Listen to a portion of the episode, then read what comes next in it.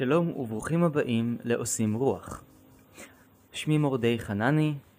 הסיפור של הפרק הקרוב התחיל ב-18 לחודש יולי שנת 1994 כאשר מחבל מתאבד הוביל מכונית תופת מדגם רנו טראפיק לבית עמיה. בית המרכז היהודי בבואנוס איירס במכונית היו עמוסים 275 קילוגרמים של חומר דשן חנקתי מסוג אמוניום. המכונית התפוצצה, גרם לקיר החיצוני של המבנה לקרוס, ומההדף נהרגו 85 בני אדם ונפצעו 330 איש. בימים שלאחר הפיגוע שלחה מדינת ישראל סוכני מוסד לארגנטינה ביניהם אנשי מודיעין ואנשי זיהוי פלילי. משטרת ישראל שלחה גם צוות של ארבעה מדענים משפטיים כדי לסייע בתהליך זיהוי הקורבנות. ארגנטינה סגרה את הגבולות לאחר הפיגוע מחשש כי מחבלים נוספים יוכלו להיכנס לתחומה. הערכה כיום טוענת כי המפגעים נכנסו לארגנטינה דרך הגבול המשולש בו נפגשות ארגנטינה, ברזיל ופרגוואי. ההפצצה התרחשה שנתיים לאחר פיגוע בשגרירות ישראל בבונוס איירס בחודש מרץ 1992. באותה התקיפה נהרגו 29 בני אדם ונפצעו 242 איש. שני פיגועי הענק האלו בטווח של שנתיים העלו קונספירציות רבות, השערות וחקירות מאוחרות שהצביעו בעיקר על מעורבות של ממשלת איראן. בשנת 1999 הוצא צו מעצר נגד חבר חיזבאללה עימאד מורניה בקשר לפיגוע.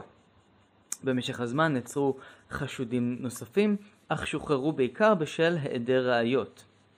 במשך הזמן גורמים בממשלת ארגנטינה האשימו את איראן באחריות לפיגוע וצווי מאסר בינלאומיים הוצאו. באיראן לעומת זאת האשימו את ממשלת ארגנטינה בסיוע לפיגוע ולהוצאתה לפועל בכוונה תחילה. השאלה המעניינת ביותר שעלתה במהלך החקירה הייתה האם יש סיכוי שראש ממשלת ארגנטינה, קריסטינה קרישנר, קשורה בצורה זו או אחרת לרצח של עיתונאי שעמד לחשוף את כל האמת על הפרשה.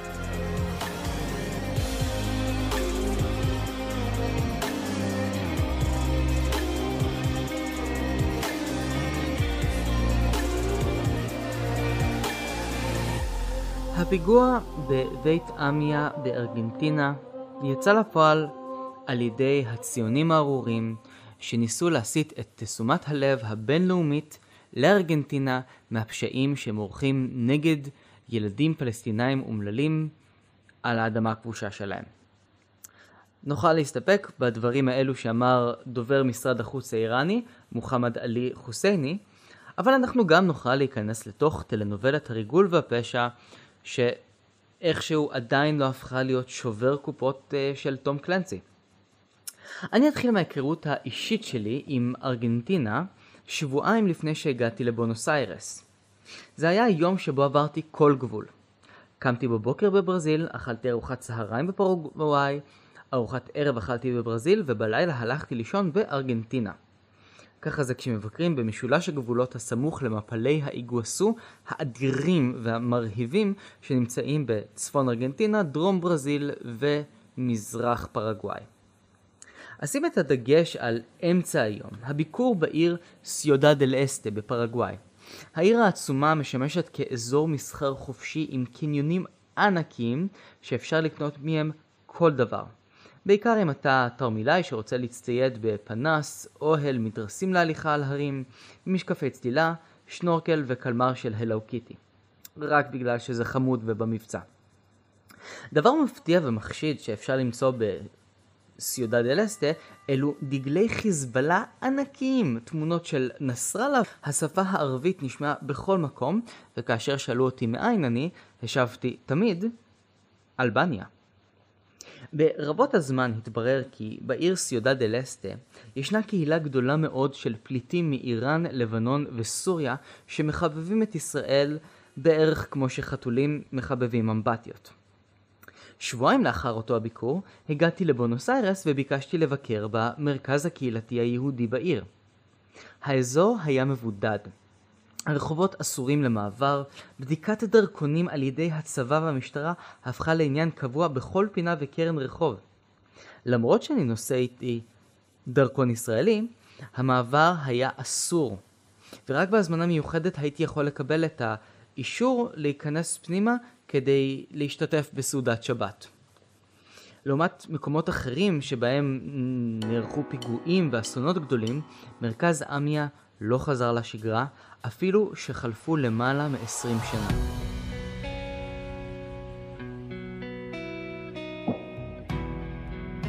ארגנטינה ידעה משברים מאוד גדולים ב-40 השנים האחרונות. בין השנים 1976 ל-1983, בתקופה שכונתה המלחמה המלוכלכת, דיקטטורים צבאיים ערכו מסע אכזרי נגד כל מי שהיה חשוד בפעולות אה, גרילה ומלחמה למען הדמוקרטיה. באותה תקופה נעלמו פרופסורים, סטודנטים, עורכי עיתונים, כמרים ונזירות.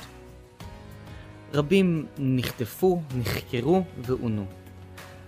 רבים מהם הוצאו מעל ריו דה לה פלטה ונזרקו למים. בדרך זו כמעט 30 אלף ארגנטינאים מצאו את מותם. המשטר הצבאי התמוטט בשנת 1983 בעקבות התבוסה המשפילה של ארגנטינה במלחמת פוקלנד. במשך השנים לאחר מכן נמנעו מנהיגי המדינה בעיקר מחקירות פשעי העבר. מדי שבוע נאספו אמהות של אנשים שנעלמו מול ארמון הנשיאות במחאה חרישית.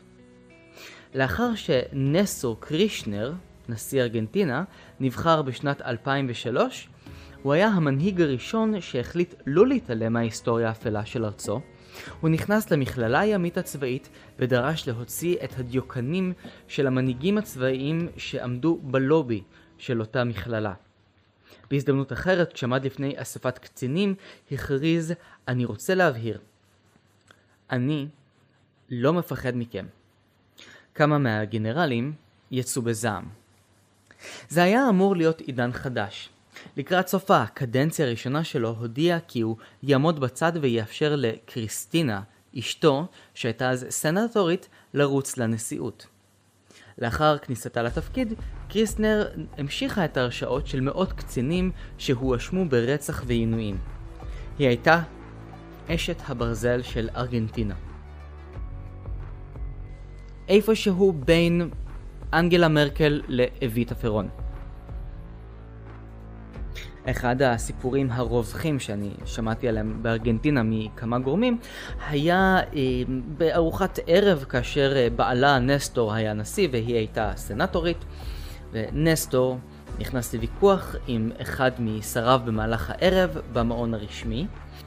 אותו שר במהלך הוויכוח קם ועמד לצאת החוצה בסערה, אבל קריסטינה תפסה אותו ואמרה לו, אדוני, מי שקם מהשולחן הזה לא יישב איתנו שוב לעולם. במסמכים סודיים ששוחררו על ידי ויקיליקס התגלה כי דיפלומטים אמריקאים ציינו את ההתנהגות התוקפנית של קרישנר ואת האובססיה שלה, לכאורה, למראה שלה. לפי הדיווחים, היא הוציאה אלפי דולרים מדי שנה על האופנה האחרונה עם הזרקות של בוטוקס, תוספות שיער, ציפורניים מלאכותיות, הכל כדי להיראות יותר צעירה. קירשנר אמרה על כך, חושבים שיש לי אובססיה למראה שלי, אבל אני, אני בכלל נולדתי מאופרת. בחודש יולי בשנת 2015, כאשר אה, אני הייתי בארגנטינה, מארח שלי ב Couchsurfing סיפר לי שקרישנר צייצה באותו יום ציוץ אה, מאוד אנטישמי בטוויטר שלה, ובו היא קישרה את היהודים למשבר הכלכלי בארגנטינה, והיא שלחה תלמידי בית ספר לקרוא את הסיפור הסוחר מוונציה, כדי שהם יבינו יותר טוב מה הרקע למשבר. אגב, ספוילר קטן, מי שהייתה אחראית למשבר הייתה קריסטינה בעצמה, שאסרה על הכנסת מטבע זר לארגנטינה, ייבוא, ייצוא של כל מוצר שהוא איננו ארגנטינאי, לרבות אייפונים. בשנת 2015 אי אפשר היה למצוא את המכשיר בכל רחבי המדינה, וטיילים ישראלים הוזהרו שאם המכשיר שלהם מתקלקל בארגנטינה, לא יהיה להם איפה לתקן אותו. אבל בואו נניח לרגע את הטלפונים בצד, ואני אחדד שוב את השאלה שלי. קריסטינה קרישנר ונסטור קרישנר, בעלה, שדרך אגב כבר נפטר, האם הם היו מלאכים או שטנים? מצד אחד, הם שניהם היו הנשיאים הראשונים של ארגנטינה שלקחו את הטראומה של שלטון הגנרלים, שמו אותה למפה ואמרו אנחנו לא מתעלמים מכך יותר ואנחנו נמצה את הדין עם האשמים. אבל מצד שני, אלו היו בני הזוג שעמדו מאחורי הטשטוש וההכחשה של אסון אחר שהתרחש בארגנטינה. עד כמה הם היו מעורבים בטשטוש ובהכחשה? על זה בדיוק אני מדבר בפרק הקרוב.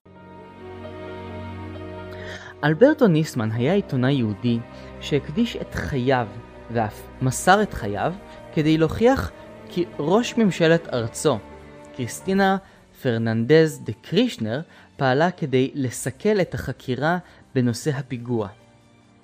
לראשונה ניסמן הוזמן בשנת 1997 על ידי התובעים הפירמה של עורכי הדין מולן וברבצ'יה להצטרף לחקור את המקרה של אותו פיגוע בשנת 1994. ניסמן חקר את המקרה במשך עשור, נסע לעיתים קרובות לארצות הברית כדי לקבל עזרה מפקידי מודיעין וממסייעים בגבעת הקפיטול. לאחר עשר שנים מאומצות, בשנת 2006 הוא האשים שבעה בכירים בממשלת איראן כולל נשיא המדינה, עלי אכבר רפסנג'ארי. הוא האשים אותם בתכנון ובביצוע של הפיגוע, יחד עם מנהיג בכיר של ארגון החיזבאללה הלבנוני. חודשים לאחר מכן, ניסמן הביא לידי כך שהוצבו צווי מעצר בינלאומיים לחמישה פקידים, ובכך מנעו מהם לעזוב את איראן. מנהיגי איראן לעגו לדרישות של ארגנטינה להסגיר את הנאשמים, ואף הוציאו צו מעצר נגד ניסמן בעצמו. באותן השנים העיקריות של החקירה, עמד בראשות הממשלה נסטור קרישנר, שאפילו הסמיך את ניסמן להיות החוקר הראשי של המקרה בשנת 2004. לכאורה באותה תקופה, נראה כאילו ארגנטינה עומדת על רגליים אחוריות כדי למצות את הדין עם הפושעים מאיראן. בשנת 2007, כאשר אה, קריסטינה קרישנר עלתה לשלטון, היא נסעה לניו יורק וגינתה את המשטר האיראני לפני האו"ם. באותה פסגה של האו"ם בניו יורק, בכל פעם שנשיא איראן, מחמוד אחמדינג'אד, נכנס לאולם המרכזי, דיפלומטים של ארגנטינה יצאו במחאה לפי פקודתה של קרישנר. הזמן עבר, האשמים לא יצאו אל האור, אבל בשנת 2013 קרה דבר מאוד משונה.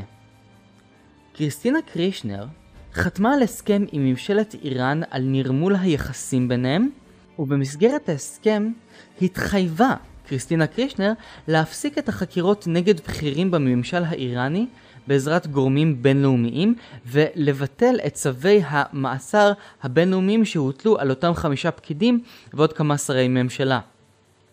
התנאי היה שממשלת איראן תאפשר לשופטים ארגנטינאים לנסוע לטהרן ולראיין את החשודים.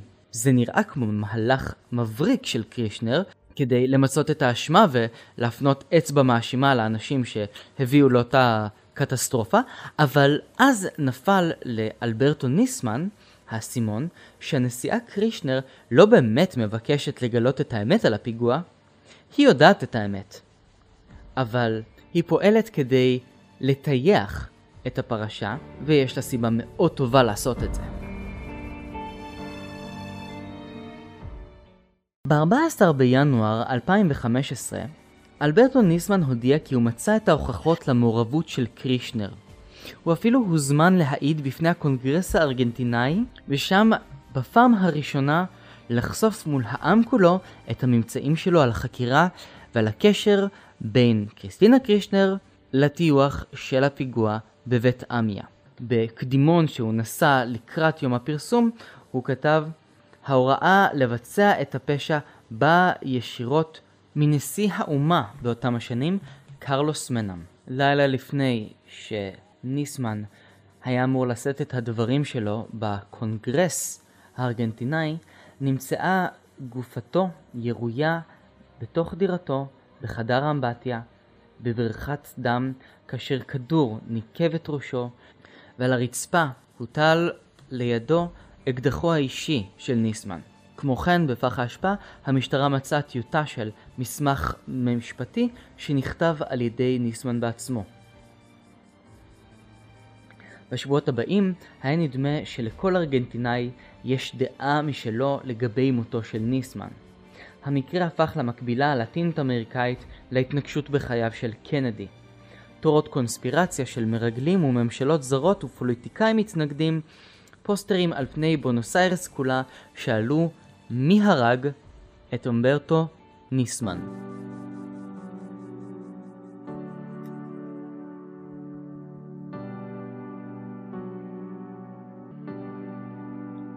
אז מה גילה אלברטו ניסמן שגרם למישהו לרצות להרוג אותו?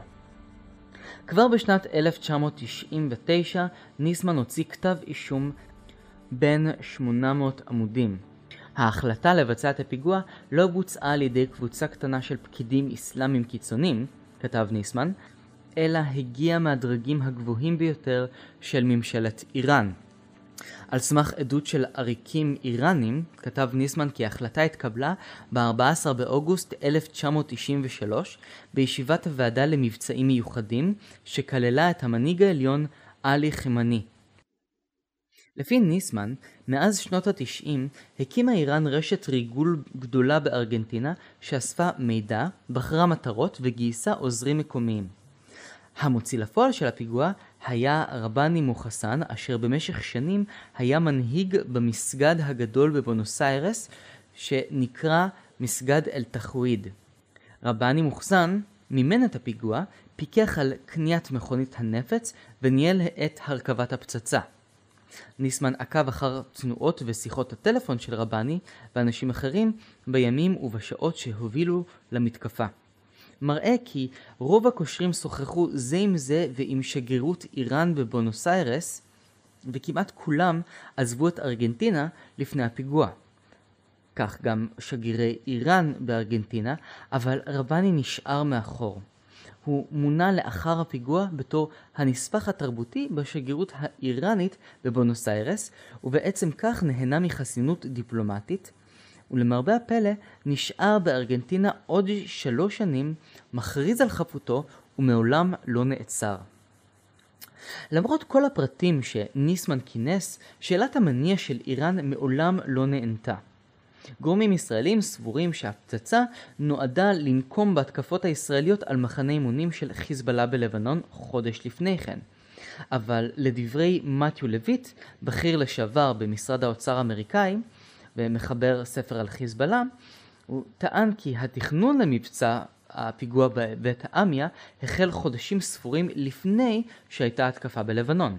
רוב העדויות הבילו את ניסמן למשטר האיראני ולאדם בשם אל-בוקסם מסבחני שהוא היה סוכן מודיעין איראני שערק לגרמניה בשנת 1996.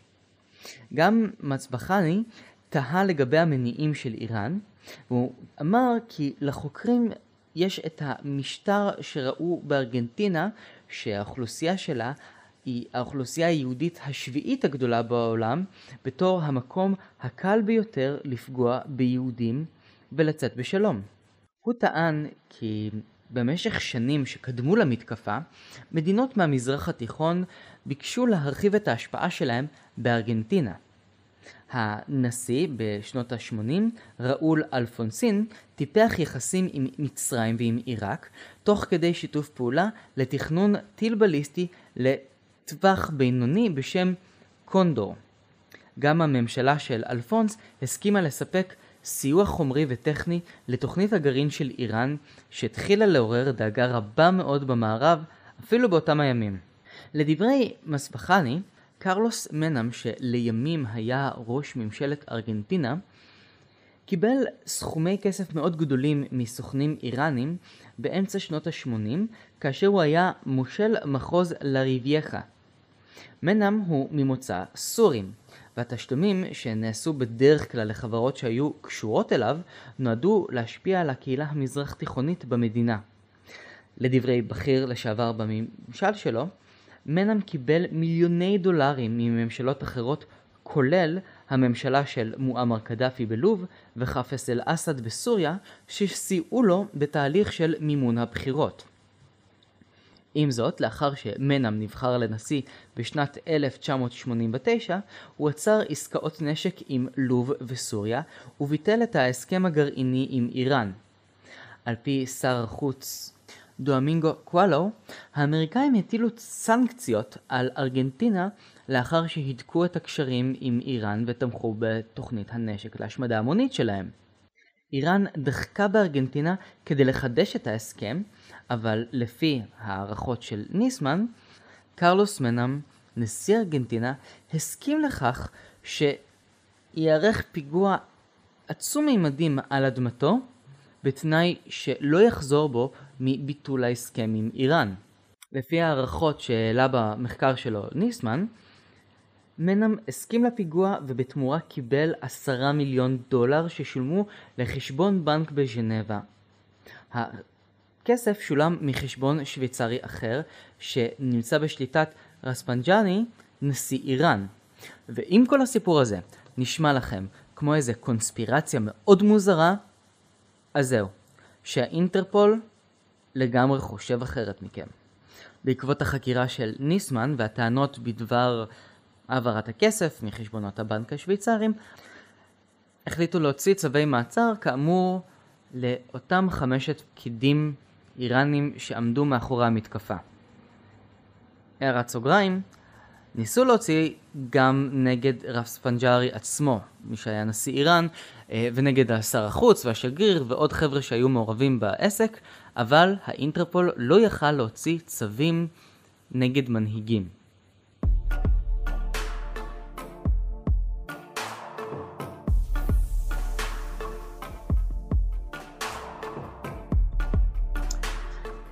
בשנים שבהם ניסמן ניהל את החקירה בבית עמיה, הוא הפך לאדם מפורסם מאוד. הוא הופרד מאשתו ועבר לגור לבדו במרכז בונוס איירס, מקום שבו הוא היה נוהג לפקוד את מועדוני הלילה לעיתים קרובות.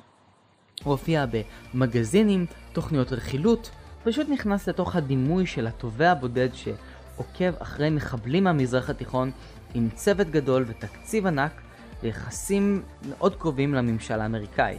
במשך השבוע הוא חי בדירה שלו בשכונת פוארטו מדרו, שכונה מאוד אופנתית במרכז בונוס איירס, ובסופי השבוע הוא היה יוצא לחופשות גלישה. אבל עם זאת, ניסמן נשאר מאוד מחויב לבת שלו, איירה, ולאחר מכן לבת שלו, קיילה, שנולדה כמה שנים מאוחר יותר, וגם לאשתו. עם שלושתן הוא היה נוהג לדבר כל יום בטלפון מספר פעמים. לפי עדויות שטענו חברים של ניסמן, לא היה לו מחשב אישי ובקושי היו לו מחברות. הוא זכר בעל פה תאריכים מדויקים ועובדות שסייעו לו במהלך העבודה שלו. פרט מרכזי שכן נשמר מהחקירה של ניסמן הוא דוח שבו ניסמן חשף כי לארגנטינה ולאיראן היה סעיף סודי בהסכם ביניהם, שבו ארגנטינה תסיר את שמות האיראנים מרשימת המובקושים של האינטרפול, ובתמורה ארגנטינה תהנה מהסכמים משתלמים למכור דגנים ולקנות נפט איראני. קריסטינה קרישנר ושר החוץ הארגנטינאי היהודי אקטור טימרמן תכננו לזכות את איראן מאשמה. עותק של מזכר ששר החוץ האיראני נתן למחמוד אחמדינג'אד מחזק את דבריו וטוען כי ארגנטינה איננה מעוניינת עוד למצוא את האשמים בהתקפות הללו. היא מעדיפה לשפר את היחסים הכלכליים עם איראן. ממשלת איראן הייתה כוח גובר באותם הימים, כאשר נשיא ונצואלה, הוגו צ'אבס, הציג את עצמו בתור הגרסה דרום אמריקאית של אחמדינג'אד, ומי שיהיה קרוב לוונצואלה יהיה קרוב לאיראן, ולכולם יהיה הרבה נפט והרבה כיף והמון פיסטוקים, כי זה התוצר העיקרי שהם התכוונו לקנות מהם. בין השאר, איראן וונצואלה הקימו קרן בשווי 2 מיליארד דולר בהשקעות בשתי המדינות. בנוסף לכך, גורמים אמריקאים טוענים כי האיראנים שהשתתפו במשמרות המהפכה מצאו מקלט בוונצואלה. בעיתון אלטינוס אקונומיקו, הכלכלה הלטינית, משהו כזה, עיתון מאוד גדול שיוצא בארגנטינה, פורסם בשנת 2007 כי נחתמו הסכמים בין ונצואלה לבין איראן, לפיהם בוונצואלה הקימו רשת של הלבנת הון וסחר בסמים במטרה להעשיר את קופות שתי המדינות שעם הזמן הלכו והידלדלו עד שוונצואלה קרסה לגמרי. בתקופת הנמשל הראשונה של קריסטינה קרישנר, הסחר בין שתי המדינות הוכפל.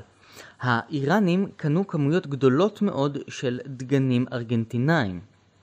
ניסמן האשים את קרישנר בביצוע של תוכנית לנרמול היחסים עם איראן, והוא הציג תמלילים של שיחות טלפון מוקלטות, שרבות מהן כוללות שני פעילים ארגנטינאים, לואיס דאליה ופרננדו אטצ'ה, שניהם תומכים נלהבים של קריסנר, שנסעו עשר פעמים לאיראן והובילו הפגנות תמיכה פרו-איראניות בבונוס איירס.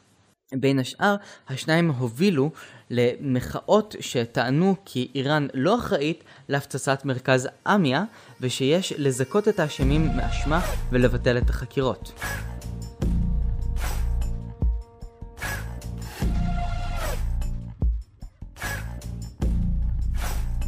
לפי ההאשמות של ניסמן, קרישנר שהובילה את ארגנטינה לפי תהום ולמצב כלכלי מחריד, וכאן אני אפתח הערת סוגריים ואני אספר שבשנת 2015 אי אפשר היה להשיג דולרים בכל רחבי ארגנטינה, ולכן מי שרצה להמיר דולרים ברחוב, עשה זאת בשער טוב פי כמה וכמה מהשער שהציעו אותו בבנקים ובמוסדות הממשלתיים. כלומר, היה אפשר להרוויח פי 30% יותר ברחוב מאשר בבנק. חגיגה דרך אגב להרבה מאוד תושבי אורוגוואי שעובדים בארגנטינה ובכל פעם היו נוסעים ולוקחים איתם כמויות גדולות של פזוס ארגנטינאים כדי לחכות עד שיעבור זעם. לדעתי הם הרוויחו יותר ממי שקנה את הביטקוינים הראשונים. אבל זאת הייתה הערת סוגריים.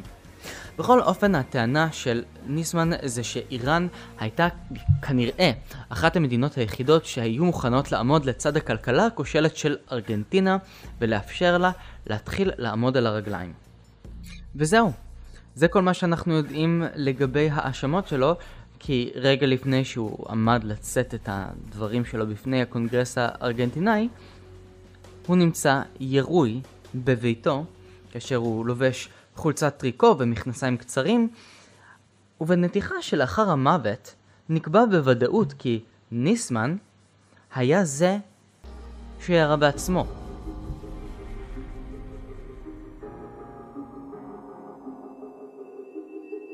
קריסטינה קרישנר צייצה באותו יום כי מדובר לחלוטין בהתאבדות.